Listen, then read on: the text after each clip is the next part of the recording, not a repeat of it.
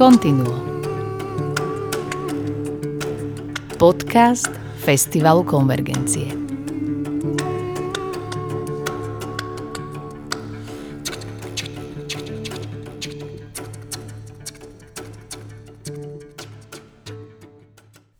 Prekračovanie hraníc je poznávacím znakom konvergencií, hraníc žánrov, štýlov, generácií. Radi spájame nespojiteľné, aby vznikala hudba, ktorá zase prekračuje svoje vlastné hranice a vyjadruje postoj a povzbudzuje k tolerancii. Nebojí sa povedať nie vojne, ani áno menšinám. V tomto vydaní podcastu Continuo vám predstavíme koncertnú časť projektu Building Bridges, ktorý dáva priestor vzniku nových umeleckých produkcií, vzdelávacím podujatiam i koncertom. Dva koncerty ste mohli zažiť tento rok aj na Slovensku. V júni v Banskej Bystrici, neskôr v septembri v Bratislave a v októbri dokonca v norskom Oslo. V tomto roku sa do prípravy zapojili slovenskí umelci Boris Lenko, Braňo Dugovič a Jozef Lupták. A v spolupráci s vynikajúcim a ako budeme neskôr počuť v rozhovore aj nesmierne všestranným a inšpiratívnym norským kontrabasistom Steinarom Raknesom. Na bratislavskom koncerte sa k ním pripojil celkom spontánne a nečakane aj známy saxofonista Tore Brunborg a bolo to, ako by to tak malo byť od začiatku. Aj to je znakom toho, ako hudba spája a nie rozdeľuje. Hosťami boli aj rómsky reper Čavalenky a dý džej Halabít a tiež ukrajinská huslistka Julia Roshko, ktorá bola aj súčasťou banskobystrického vydania. Práve po poslednom spomínanom koncerte v Oslo sa naši umelci, ktorí sú jeho pevnou súčasťou, rozprávali aj s Andrejom Šubom o tom, ako toto celé vzniká. Ak chcete nahliadnúť do zákulisia a pocitov hudobníkov, ktorí tvoria nové veci, aranžujú, improvizujú, hľadajú na pódiu, ale aj mimo neho cesty ponad kultúry a či jazykové bariéry, započúvajte sa do ich rozhovoru. V podcaste budete počuť tri ukážky z koncertov. Prvú ukrajinskú pieseň, ktorú do projektu priniesla Julia Roshko a dve ukážky z koncertu v Slovenskom rozhlase. Skladbu Steinara Raknesa Time from Beyond a na záver pieseň Tata repera Čavalenkyho. Prajeme vám pekné počúvanie.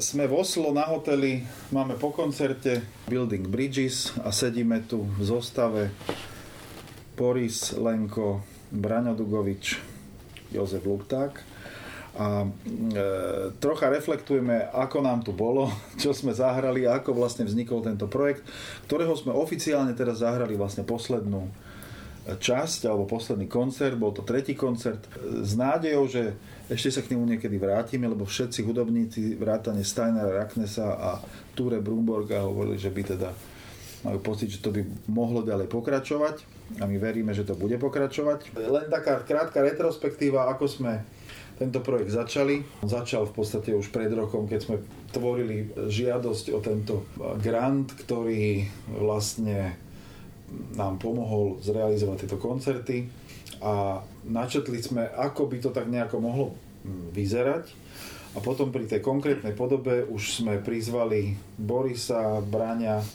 Steinara Raknesa na prvú časť, ktorá sa odohrala v júni v Banskej Bystrici. Tam sme sa všetci stretli. Pamätáte si, Boris, Braňo, aké máte na to spomienky alebo ako, ako ste to vnímali vtedy, keď sme to začali? Hneď od začiatku som mal pocit, že s tým Steinarom sme si sadli úplne aj ľudsky, aj hudobne. Celé to veľmi prirodzene plynulo a mal som z toho veľmi dobrý pocit, keď to takto môžem skrátiť. Boris? Ja neviem, že či to bolo úplne od začiatku takto, ale tak... No, ty si pôsobil tak troška unavenejšie od začiatku. To neviem, ale, ale viem, že teraz, keď to mám povedať vážne, tak som si uvedomoval, že že ma tak fascinoval dosť tým svojím spôsobom hrania aj, aj spievania, že on je, on je naozaj je to zjav, ten chlap je proste zjav a, a on je asi mladší od nás, alebo teda odo mňa, neviem, ale pritom pôsobí tak veľmi zrelo, že teda vie presne, čo chce a ako to má vyzerať, takže skôr by som to povedal, že to bolo, či sme si sadli, to neviem, ale bolo to tvorivé určite. Mne bolo, pre mňa bolo príjemné, že ja poznám túto pánov muzikantov, vedel som, čo od nich môžem čakať a čo nie. A to sa mi naplnilo. Čiže by som to nazval, že to bolo po dlhom čase, keďže vďaka covidu a ďalším tým všetkým nezmyselnostiam sme sa konečne mohli zase si zahrať a niečo spolu vytvoriť. Samozrejme, že z toho boli trochu nervy, že ak to dopadne nakoniec, lebo sme mali na to málo času na ten koncert, ale... Bolo... Na ten prvý koncert, no? Na ten prvý koncert. A v podstate na každý koncert mali málo času, ale to bola zároveň aj taká trocha um, adrenalinová hra, lebo v podstate my sme to pripravovali predtým tým, že sme vyberali rôzne piesne, každý z nás niečo vložil do toho balíka, ktorý sme, z ktorého sme vyberali a prišli sme s nejakými ideami a tie sme dávali dokopy. V podstate sme mali na to dva dni, dá sa povedať. Počas tých dvoch dní sme stihli aj teda Steinarov e, seminár, ktorý robil s osem či desať kontrabasistami a zároveň sme vlastne vytvorili koľko, desať alebo dvanásť piesní. No však toto, že vznikol vlastne nový, nový projekt, ako keby na kolene. Priznám sa k tomu, že ja keď som si tak pred pár rokmi ešte predstavil, že čo ešte na konvergenciách môže byť, aký projekt, že však už sa všetko vyčerpalo v podstate. A ono do keľu furt sa niečo nájde a furt sú nové veci, ešte Interstellar a takéto, proste furt tie, tento tým konvergencií má nápady, že sa to dá posúvať ďalej, lebo chápem nejaké jubilea, že Brahms, neviem čo a Piacola, ale okrem toho, že čo teda však už je všetko, všetko sa už zahralo, no nezahralo sa, zdá sa. Našťastie, že máme ešte stále z čoho čerpať, to je super.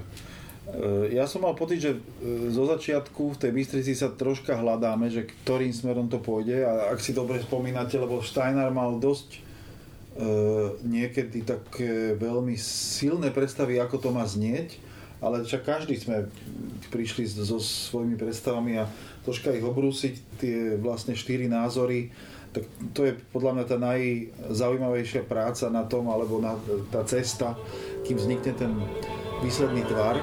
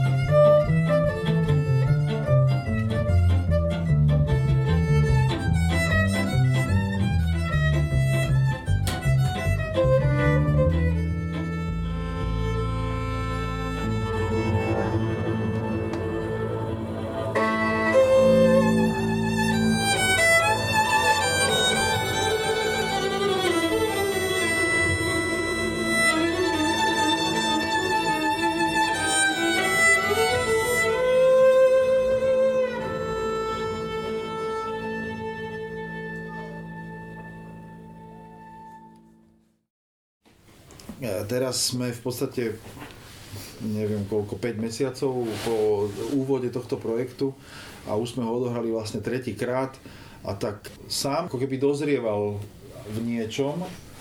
A jak ste potom mali pocit, keď sme hrali v Bratislave a teraz v Oslo? Ja som mal z toho, ako som už hovoril, že od začiatku dobrý pocit, lebo hneď som videl, keď sme sa s tým Steinarom bavili o hudbe, alebo keď sme, som mu na obede proste spieval svoju skladbu, ktorú sme potom hrali a v podobných situáciách, tak som videl, že proste máme rovnaké znalosti, rovnako, ja neviem, cítime rytmus a proste, že to všetko akože hudobne ide. Čiže mne sa to veľmi páčilo a okrem toho ja som fanúšik akože toho škandinávskeho poňatia jazzu, alebo ako to povedať, kde sa ako keby spája ten jazzový jazyk s jazykom vážnej hudby, alebo aj iných ešte proste odnoží hudby. Takže ja som mal z toho od začiatku veľmi dobrý pocit. Mne sa páčilo na Steinarovom prístupe to, že bol, on mal, on mal veľmi špecifický spôsob hrania na kontrabase, že to je taký ako na jednej strane veľmi dynamicky výrazný, A, a, a samozrejme aj virtuózny do veľkej miery, ale pritom on nemal potrebu sa nejak presadzovať, častokrát pôsobil v roli doprovodnej alebo až takej akejsi zvláštnej akordickej hry na kontrabase a tak to robí aj pri tých piesňach svojich, ktoré keď nám zaspieval vtedy, to bola čistá krása, keď to tam dal a že vie pracovať, pracovať zvukom nielen kontrabasovým, ale zároveň aj si pomáha samozrejme rôznymi efektami, s čím rozširuje ten, ten zvukový rozsah ako keby. A mne sa páčilo hrozne, ako spieval. Taká tá ráznosť a zároveň nejaká temnota toho jeho hlasu dotvárala tú celkovú atmosféru, ktorá sa k tomu celému pro, projektu veľmi hodila, podľa mňa. Mne sa to z hľadiska akože songwritingu veľmi páčilo v tom, že vlastne neboli tam nejaké strašné originality, alebo tak ani sa to na to nechcelo hrať a vlastne veľmi nejak tie jeho piesne pôsobia tak nenútené prirodzene, že to z neho ide tak, autenticky. Autenticky. No. A, a však nakoniec, ale každý z nás sme tam priniesli niečo svoje a ja som tiež mal pocit pri mojej skladbe, že on to neuveriteľne rozšíril a takisto aj, aj vy ostatní, že vlastne to získalo taký iný rozmer.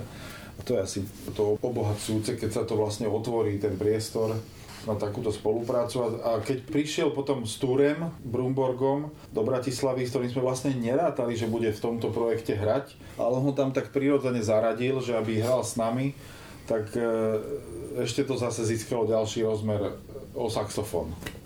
Ja ešte k tomu poviem, že to sa mi strašne páčilo, lebo Ture sa to vyslovuje. Ja som ho volal Ture. A ja Tore som ho volal. Ja tiež. Že vlastne ako títo škandinávski dýchári jednoducho majú tie dve, dve polohy, že aj jedna to aj ladí a majú všetci krásne zvuky a, a vedia s tým pracovať aj s dynamikou a podobne. A na druhej strane majú akože zvládnutý aj ten jazzový language, čiže je to také proste pre mňa veľmi príťažlivé. Ja som keď prišiel v rozhlase, vieš, chlapík, čo má možno šesťdesiat kilogramov, Kliš Tureho Brunborga. Hej, a som si povedal, že ježiš, no, že čo toto ide byť? A potom keď to, ten saxofón, taký zmačkaný, jak keby si ho kúpil proste v Priore za dvanásť eur, a on za, na to potom zatrúbil a, a ja som dotrúbil. Lebo to bol taký zvuk krásny a som no. Veľký, a že ten nástroj naozaj mu nádherne znie a on z toho vie dať proste všetko, čo potrebuje. Všetky polohy, ale aj, aj, aj v zmysle takom, že aj v tom kvázi pianissime alebo mezzopiane, no, až do toho neskutočného fortissima, ktoré keď dal, tak znelo úplne prirodzene široko a nehúčalo to, ale nádherne to znelo. A samozrejme, že hrá akože v tom rozsahu, ako ho definovali tí moderní hráči od Coltrane na výše, čiže je to tam aj proste v tretej, štvrtej oktáve často a všetko je proste, všetko to má pod kontrolou stále. Mm-hmm. Áno. Pre mňa bola sila to, že on sa zaradil vlastne počas jednej generálky do celého projektu. Ako keby vedel, kde, v krátke dohody, že kde bude hrať, bolo to tam. Ja keďže už roky to, tieto veci robíme, tak vieme, že sme schopní vlastne veľmi rýchlo spraviť projekt. Že toto je strašne dôležité, že takáto spolupráca, ja si viem predstaviť strašne veľa muzikantov, aj klasických vzdelaných, ktorí nie sú schopní takto rýchlo vytvoriť niečo, že zrazu to proste vznikne hodinu a pol projekt. Nejaká taká tá sloboda, taká tá kreativita. narážame aj na to, že my sme im povedali týmto pánom, že tu máte chlapci, hrajte toto, tu sú akordy také a také a to šlo hneď. Bez not, bez zápisov, bez nič, proste to všetko hneď funguje. Tak toto ma vôbec neprekvapilo, tak ja som to akože už očakával. Že... Ani mňa, ja to hovorím tak ako keby do, do placu našim študentom. Hej.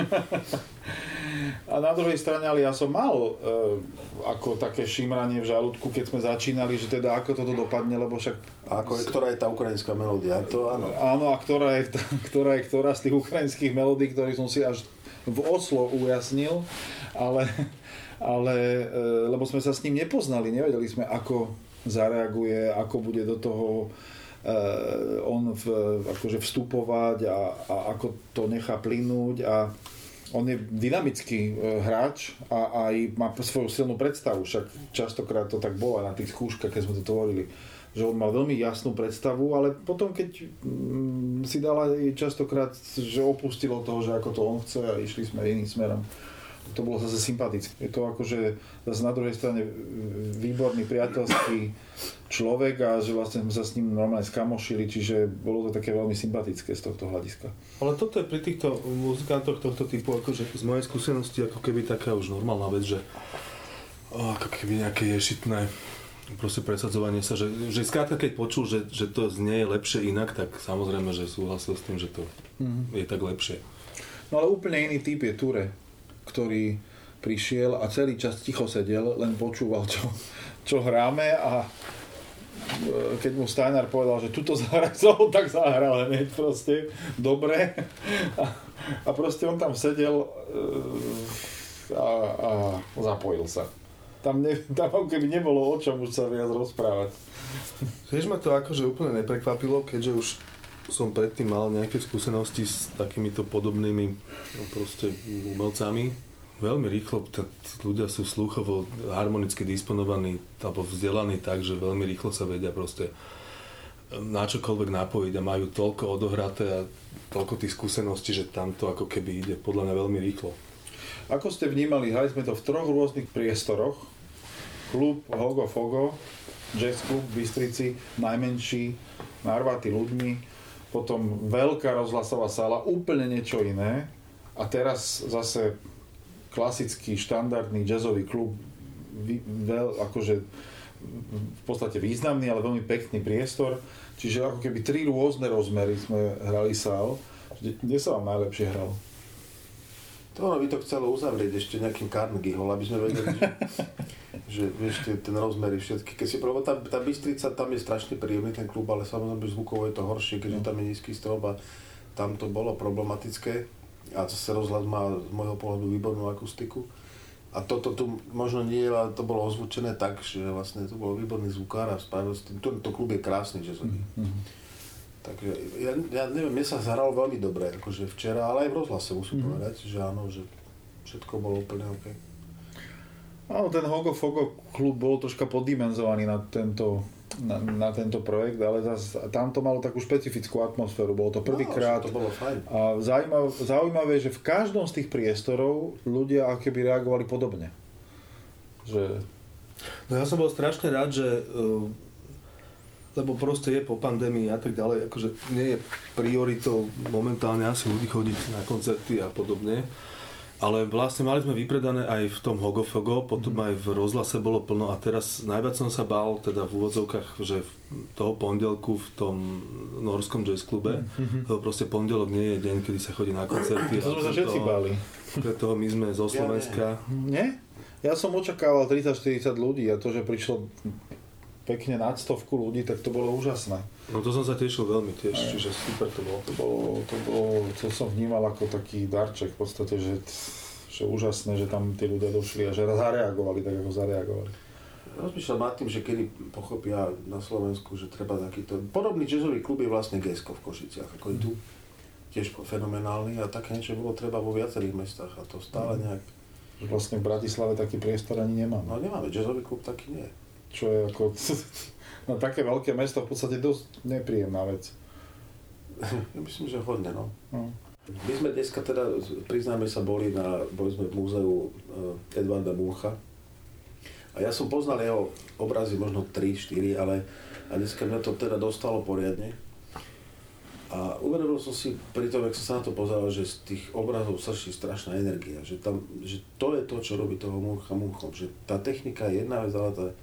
A to isté som si tak, spätne som tak spojil aj s týmito muzikantami, že tam, tam energia je vlastne tá zásadná informácia, mm-hmm. ako keby. A, že, a ja sám s tým mám problém dodnes, že, že ako keby niekedy je pre mňa dôležitejšia tá čistota hry mm-hmm. a taká tá, taká tá akademičnosť miesto toho, aby som sa uvoľnil a, a samozrejme, že to chce mať tú bázu, ty si povedal, že ten Tore, Ture, že mal všetko pod kontrolou, ale to, je, to sú tie dve spojené nádoby, že pod kontrolou, ale zároveň tá energia. A toto, toto mňa fascinuje na tomto, aj ten, ten basista dnes, ktorá, ten Steinar včera, že z neho taký zvuk liezol a on energia, behom, obrovská energia. On bol behom, áno, behom desať minút bol spotený, hmm. lebo odovzdal všetko a ten chlap to podľa v úvodzovkách nepotrebuje hrá každý druhý deň, on už nemusí sa nejak a predsa to robí, čiže to, toto, je, pre, toto je pre mňa fascinujúce, pre mňa stále hľadanie mojej cesty, že sa uvoľniť tak akože a mať to pod kontrolou, aby tá energia, tá najväčšia informácia, proste to, čo je, že aby, aby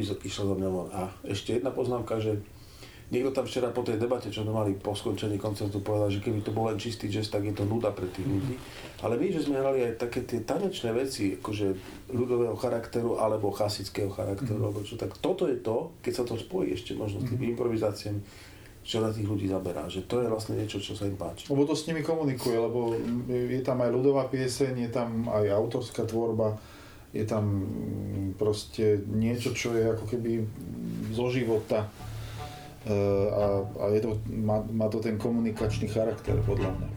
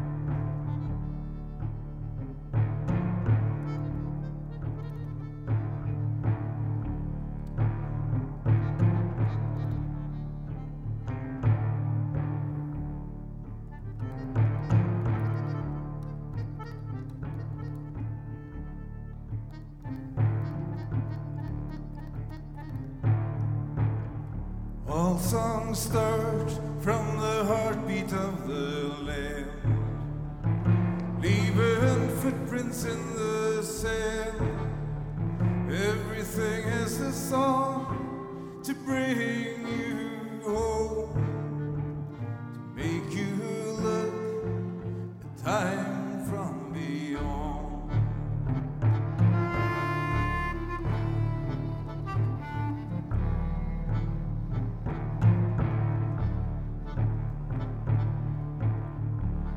Swept away, the wind blows them back by the roots of the earth and the breath of life.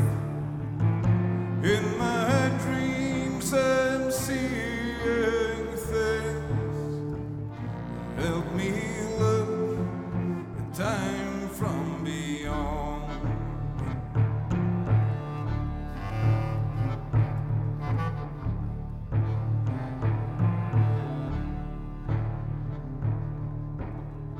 Seven sisters made the earth, singing and dancing of joy and mirth, planting their seeds under the sun, the source of life from time from beyond.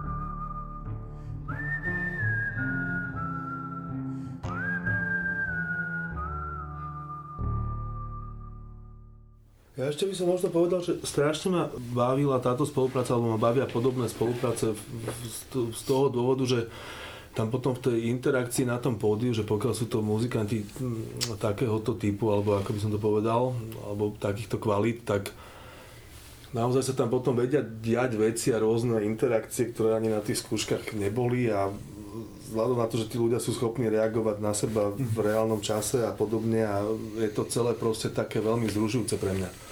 Alebo ako to mám povedať? No ja to vnímam podobne úplne. A ono to aj bolo cítiť, vždy tá skúška bola len vlastne takým nahodením toho, čo nás čaká na tom koncerte, a ten koncert sa vyvinul ako keby ešte do väčšej šírky v podstate. Samozrejme, že sa tam aj udejú veci všelijaké, ale to je zase súčasť toho, toho takého života, keď tvoríš takýto projekt v podstate. No a ako ste vnímali Oslo a Norsko? Ja som tu bol prvýkrát, čiže pre mňa to bolo úplne nový svet. Tak mňa z prvoti Oslo až tak neoslovilo. Potom ma oslovilo viac, hlavne tým Munchom. A však tu je krásne, samozrejme. No tak je to je trošku iný štýl života, predpokladám, ale tomu sa ťažko mne to dá vyjadrovať, keďže sme tu krátko. Ale je, je, to, je to veľmi príjemné. Mne sa strašne páči, že na rozdiel od podobných proste hraní, tu máme, že deň voľna, čiže mohli sme sa ísť pozrieť do mesta a mali sme voľný čas. A veľmi sa mi to mesto páči. Nie je to akože New York alebo Londýn, ale má to špecifickú atmosféru a tým, že sme dnes navštívili to múzeum a sa prešli po meste a popri mori a podobne, tak som mal veľmi príjemný dojem z toho a veľmi mi to vyhovovalo, že ten voľný deň máme. Mne sa ten voľný deň tiež páči, lebo sme to mohli dodýchať, ten čerešok. To bolo také špeciálne, to, to fakt málo kedy sa deje v hudobníckom živote alebo v muzikánskom. Ale ja som, pre mňa bol úžasný nábeh do toho celého projektu to, že sme boli s Andrejom v opere.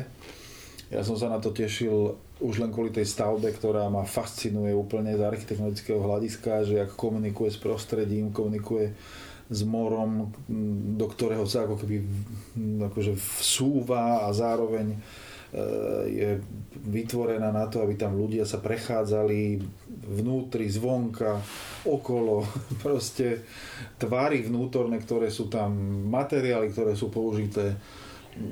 Neuveriteľne ma oslovila tá stavba a, a zároveň sa mi páčilo, že tam vnútri bolo publikum, ktoré bolo naozaj iné, ako chodí u nás aj na koncerty, aj tým, že sú to samozrejme ľudia, ktorí sú z inej krajiny a tam samozrejme bolo medzinárodné publikum aj, čak to bolo aj počuť, kto tam bol, ale že tí ľudia boli takí z tvár, ich, z ich tvári som čítal záujem, nadšenie, takú radosť z toho, že sú v krásnom priestore, že počúvajú hudbu, ktorá, ktorá e, taká nejaká otvorenosť komunikovať. Tak, tak sa mi to tak javilo, aj ten priestor je tak vytvorený, že všade sú nejaké stolíky, nejaké, nejaký, nejaký priestor, kde sa člo, človek môže s niekým porozprávať a stretnúť.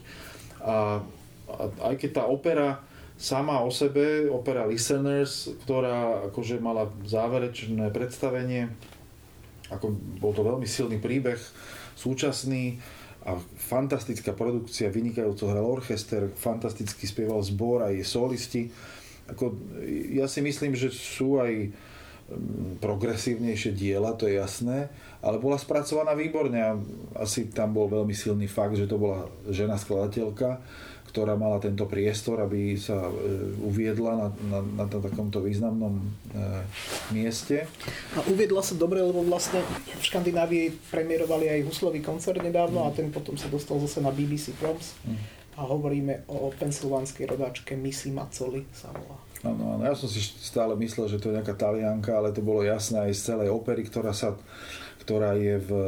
z amerického prostredia vo veľmi silnom meradle, tam aj scéna bola celá vlastne jasne definovaná, že to je Amerika a, a, a celá tá, celý ten príbeh je vlastne taký súčasný. E, ako bol to silný zážitok pre mňa, napriek tomu, že som túto skladateľku nepoznal, priznám sa.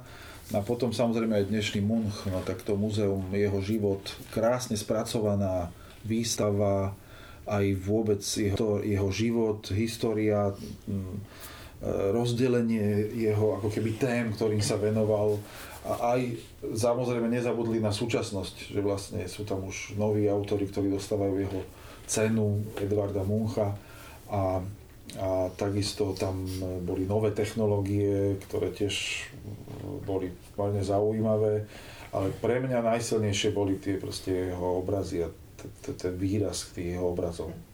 A keď si spomínal tú operu, tak ja som sa tam zastavil aj dnes. No a čo je podľa mňa ako keby pre kultúrnu inštitúciu esenciálne, že žije ľuďmi a vlastne dneska som tam bol do poludnia a ten vestibul bol plný ľudí a ľudia išli na obliadku budovy ako architektonickej pamiatky alebo dominanty Osla. Takisto tam boli v knihkupectve kúpiť si proste knihy a boli tam v nejakom bare, dať si drink, stretnúť sa s ľuďmi a to je pre mňa mágia toho priestoru, že tam ľudia nejdú len vyvetrať robu večer, to je žijúci kultúrny priestor, aj keď tam sa ne, nedieje produkcia. Presne, no. hej, taký, taký meeting point, ktorý funguje celkovo. Bolo stretnutie, naozaj úplne náhodné stretnutie s huslistom a Bjarte Eikem, ktorý bol na konvergenciách, neviem, tri roky dozadu to bolo, alebo štyri, keď boli L House s Barok Solisten aj s Milošom Valentom. A tak to bolo tak, tak, také milé stretnutie, že akurát ten deň tu bol v Oslo, ale žiaľ nemohol prísť na náš koncert, lebo už išiel naspäť do Kodane, kde žije. A tiež je to taký pekný príklad všestrannosti, že u nás sú tie skupiny tých hudobníkov, ktoré sa venujú rozličným štýlom a žánrom, také ako keby každý žije vo vlastnej bubline. Bjarte Eike, barokový huslista, ktorý sa prišiel pozrieť na produkciu proste súčasnej opery, pretože ho to zaujíma, pretože to súčasťou nejakého živého kultúrneho priestoru, v ktorom existuje, tak toto bolo také fajn. Ale mňa zaujímalo, že, že ako sa vám vlastne hrá, keď hráte pred, to je taká, dá sa povedať, hokejová otázka, že keď hráte doma a keď hráte u hostí, alebo teda v zahraničí, že či, v to, že či to vnímate ako nejaký tlak, alebo rozdiel, alebo určite, že je nejaká tá miera zodpovednosti, ja neviem, že záväzno, ale neviem, neviem si to ja vôbec vlastne predstaviť, že či to je nejaký ako keby, že psychologický moment, ktorý sa na, na výkone toho hráča prejavuje. Psychologicky mne sa vždy ľahšie hrá mimo, vlast, mimo vlastnej krajiny, alebo dokonca by som povedal mesta, mimo vlastného mesta, ale, ale je to, je to taká vec, že, že proste je to rôznorodé. Závisí to od samotného pódia častokrát, že na akom mieste človek hrá, s kým, s kým hrá, pre koho hrá. Pre mňa to je vždy náročné hrať, keď je festival, pretože je zodpovednosť aj za iné veci, nielen za samotné hranie. A, a to je jedna vec. A druhá vec, že keď takto hráme na novom, neznámom mieste, kde nevieme, ako zareagujú ľudia, tak chvíľku trvá, kým sa vytvorí tá komunikácia s, s publikom. Tuto išlo pomerne rýchlo, dá sa povedať, že hneď po prvej pesničke sme cítili, že ľudia na to reagujú. V Banskej Bystrici to bolo tiež fantastické. A v konečnom dôsledku v Bratislave nám to pripravil Steinar so, s Túrem, pretože oni dali prvé dve, dve skladby sami. V podstate troška rozohriali to naše publikum vlastné a, a potom už sa to valilo. Ale v zásade, ja, ako mne sa vždy lepšie, ako keby vnútorne lepšie hrá, ako keby slobodnejšie vonku. Ale tiež hovorím, že nie je to úplné pravidlo. Častokrát to je rôznorodé, v závislosti od toho miesta, kde hrám. Neviem, ako vy to, chalani, prežívate. Ešte ja sa snažím, aby mi to, nie že bolo jedno, ale ale v zásade áno, že aby mi to bolo jedno, lebo nikdy nevieš, koľko tam bude ľudí, akých ľudí a či tam budú a vôbec, a niekedy je tam proste strašne veľa ľudí, niekedy tam je málo ľudí, ale proste ja mám hudbu natoľko rád, že chcem hrať aj pre tých málo ľudí takisto ako pre veľa ľudí, čiže, čiže, čiže tak z mojej strany. No ja, ja súhlasím, doma sa hrá najhoršie. Takže na, na vršomavu, vieš, to je odtiaľ všetko, čo je ďalej, tak už sa to zlepšuje, ale potom skončíš niekde v Carnegie Hall a sa to vráti ten ľudí, aj, aj, aj, aj. Nie, toto, ja už to tiež neriešim, tieto veci nejako. Ide, ide skôr o to, že, že čo hrám. Aj to je pre mňa hrať aj s, a s kým. A s kým je veľmi dôležité. Že keď hrám solo, tak to je asi najväčší masaker, samozrejme, to je, a, aj tam ide, že čo, či hrám klasiku a, a hrám Scarlattiho, alebo hrám nejaké, nejakého Zorna, tak to všetko toto ovplyvňuje môj, môj nejaký pocit, no, ale... Ja by som možno ešte povedal, že tiež, že napríklad keď hrám, že nie sám seba, tak úplne inak akože musím k tomu pristupovať, ako keď hrám sám seba, čo napríklad teraz bolo, že hrám sám seba. Čiže ak hrám nejakú inú skladbu od niekoho iného a nebodaj je už tristo rokov mŕtvy, tak proste chce to prípravu oveľa dlhšiu, než keď je to inak, hej? No. Hmm. Jasné. A ako vnímate norských ľudí, ak ste mali možnosť sa s nimi rozprávať? Okrem hudobníkov, s nimi sme sa skamarátili a s nimi bola komunikácia výborná. Tak ja som tu mal interakcie takéto iba v rámci hotela alebo na ulici, keď som sa pýtal ľudí, alebo som sa aj policajtov pýtal, že či mi, keď som sa strátil a vybosaný mobil. Všetci boli veľmi príjemní, veľmi ochotne komunikovali, milo, takže som mal dobrý pocit. Neviem povedať, som nemal kontakt žiaden s nimi. Akože... V podstate málo, krát, krátúčko sme boli na to, aby sme to vedeli posúdiť. Ja mám pocit, že sú veľmi takí usporiadaní na jednej strane, ale na druhej strane majú proste taký, taký rozmer takej ľudskej, milej komunikácie a na druhej strane sú v niečom veľmi tichí. Ako keby častokrát, keď sme sedeli treba sa aj s, s našimi partnermi pracovnými od Erikom a Kjelom, tak komunikácia, oni nemajú nejak potrebu sa veľmi rozprávať. Sú takí pomerne tichí ľudia. Čiže ja som mal takú potrebu, že musím akože nadväzovať tú komunikáciu a rozvíjať ju. A oni len tak sedeli a počúvali. Ja si myslím, že, a to, to ma vždycky ako keby zaujímalo, že ako, ako tú mentalitu tých ľudí vlastne formuje ten priestor, v ktorom žijú.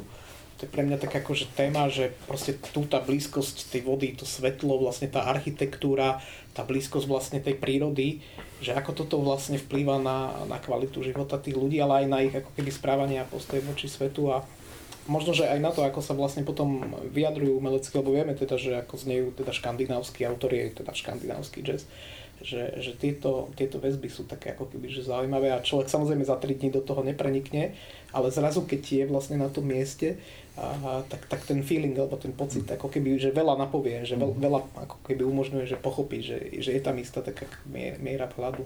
No mne sa, mne sa to, mňa to oslovilo to mesto, ja som tu bol prvýkrát a predtým som bol v škandinávskych krajinách len teda vo Fínsku, tam som bol dlhšie, aj som mal možnosť viac sa s viacerými ľuďmi spoznať a v Dánsku, vo Švédsku som ešte nebol a, a Nórsko je definitívne iné ako Fínsko, to je jednoznačné, ale mňa to oslovilo, mne sa, to, mne sa tu veľmi páčilo a som veľmi rád, že môžeme rozvíjať tento projekt.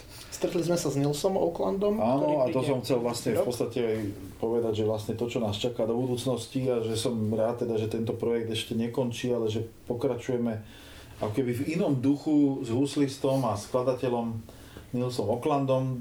Určite to bude zase úplne iný projekt a možno, že takto po roku, ak budeme zdraví a, a živí a všetko bude v poriadku, tak to takto zhodnotíme zase niekde v Norsku, že jak sa hralo s tým Nilsom a že čo to bude. A ja by som sa možno ešte vrátil k tomu, že jak si sa ty pýtal, Andrej, že kde sa lepšie hrá a či je proste ťažšie vonku hrať a tak. Ja si myslím, že pokiaľ je tam tá, to čo Boris predtým hovoril, že tí ľudia proste cítia to jedno, či si na Antarktide alebo proste v Čiernej nad Tisou alebo v New Yorku, tí ľudia proste cítia, že či to tam je alebo nie je. Neviem to inak proste popísať a proste keď to tam je, tak to bude vyvolá to pozitívnu reakciu hocikde a keď to tam nie je, tak môžeš okolo toho rozprávať a neviem čo robiť a aj tak to proste nevyvolá to, čo hey, to ja, ja som ten malo. Koncert sledoval vlastne z publika a môžem povedať, že to ako keby človek cíti aj v publiku, že tie reakcie a tie reakcie naozaj ako od prvej skladby v podstate boli veľmi pozitívne, aj tie ľudia si tam vymieniali proste názory a natáčali si časti toho koncertu a ako povedal aj Kjell Kalleklev, teda náš partner norský, tak vlastne neodchádzali, a že to je veľmi dôležité. Áno, že neodchádzali, to bola prvá pozitívna vec. Lebo, lebo, ten, lebo ten koncert teda trval hodinu a pol, hej, že, no, no, že bol to pomerne koncert, ktorý bol na nejakej ploche rozprestretý a napriek tomu vlastne dokázal udržať pozornosť tých... A toho áno, no, tak od neho sme sa nedozvedeli, čo si úplne presne myslí o tom koncerte, ale povedal, že ľudia boli šťastní a páčilo sa im to, tak pre neho to je dôležité. No, no, no. Takže sme spokojní aj z tohto hľadiska. No tak ďakujem, no tak máme po Osle a zajtra musíme skoro vstávať, ideme naspäť domov. Tak ja strašne dúfam, že tento projekt ešte uzrie nejaké pódium, pretože všetci sme sa zhodli, že ten potenciál tu je. Vrátanie norských muzikantov, vrátanie norských partnerov, tak uvidíme, ako sa to podarí. Ja si želám, aby sa to podarilo. Aby sme si znova ja zahrali. Si, ja si to želám. Ja si to takisto. Tak, majte sa pekne. Díky. Čaute. Majte sa. To je Čavalenky. Dáme dodatek, Habis? Dáme ešte, dáme ešte jednu. Táto skladba byla spravená pro mojeho syna. Rodina je najvíc, prostě tak to je a tak to musí ostat. Budeš zlý a aj tá, stále jsem tvůj tata. Jo. Nikto v živote ti nemôže vypráviať, co je a není možné, len ty sám víš, koľko ešte môžeš, koľko zvládneš. Ramená chodné. Nenechaj sa odradiť od toho, co ťa naplňa, no stup mi jedno, nech ťa nenaplňa štamprla. Nenechaj sa osednať, nebuď ľuďom za koňa, ty si môj syn. Za tebia bych dušu zaprodal. Počúvaj mňa, len ti nieco reknem, že nám sa musíš chovať pekne. Nikdy není dobré rešiť to vstekem, slzy a to, co teče. Cítim a vím, že z tebia bude dobrý človek, lebo sú tvůj tata, ty more budeš po mne. Toto už není o mne, tvůj príchod zapálil oheň. Spravil bych všetko proto, aby si sa měl dobre. Stále sem tvůj tata, z plenek už si v gaťách. Ostávam tvůj tata, aj keď budeš větší chlapák. Furt budu tvůj tata, nasereš sa na mňa párkrát. No pozor na ťa dáva tata, dávaj pozor a ochraňuj blízkych, tak jak mne otec a ja ti dávam výcvik. Si silnejší víc, než si myslíš, si tým, si kým. To ešte zistí. Myslí na to, že tu sú pro ťa, stačí povídať a sú v potách pripravení brániť svůj poklad. Peklo bych za ťa vypadol do hlavy. Si za svojím, aspoň si to, čemu věríš, môžeš věriť, že ja sú ten, ktorý ti věrí. Pověď si názor, od tého ti narostli pery. Jak tata ti verím, že sa zapíšeš. Chcel sem, aby si si byl istý, že neodejdu preč, keď sa vyspí. Rodina je západ, na to myslí. V žilách ti koluje cigán, tak na to pišný. No. Stále sem tvůj tata, z plenek už si v gaťách. Ostávam tvůj tata, aj keď budeš větší chlapák. Furt budu tvůj tata, nasereš sa na mňa párkrát, no pozor na ťa dáva tata, budeš zlý a aj tak. Stále sem tvůj tata, z plenek už si v gaťách. Ostávam tvůj tata, aj keď budeš větší chlapák. Furt budu tvůj tata, nasereš sa na mňa párkrát, no pozor na ťa dáva tata.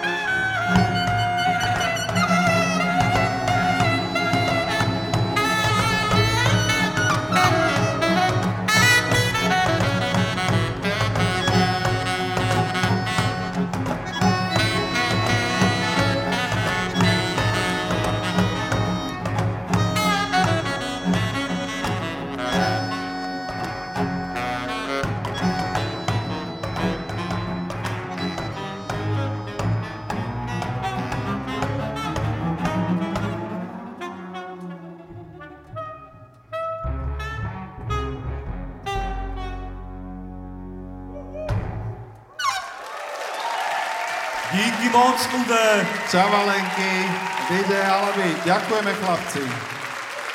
Pozdravte do Holíča.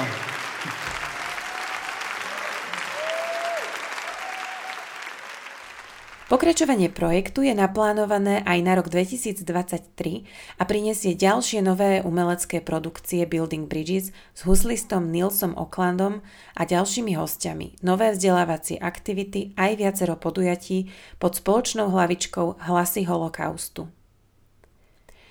Projekt Building Bridges, hudobné mosty, vytváranie priestoru pre medzikultúrny dialóg a dôveru hudbou získal grant z Islandu, Lichtenšteinska a Nórska a je spolufinancovaný z prostriedkov štátneho rozpočtu Slovenskej republiky. Ďakujeme, že ste počúvali ďalšie vydanie podcastu Continuo.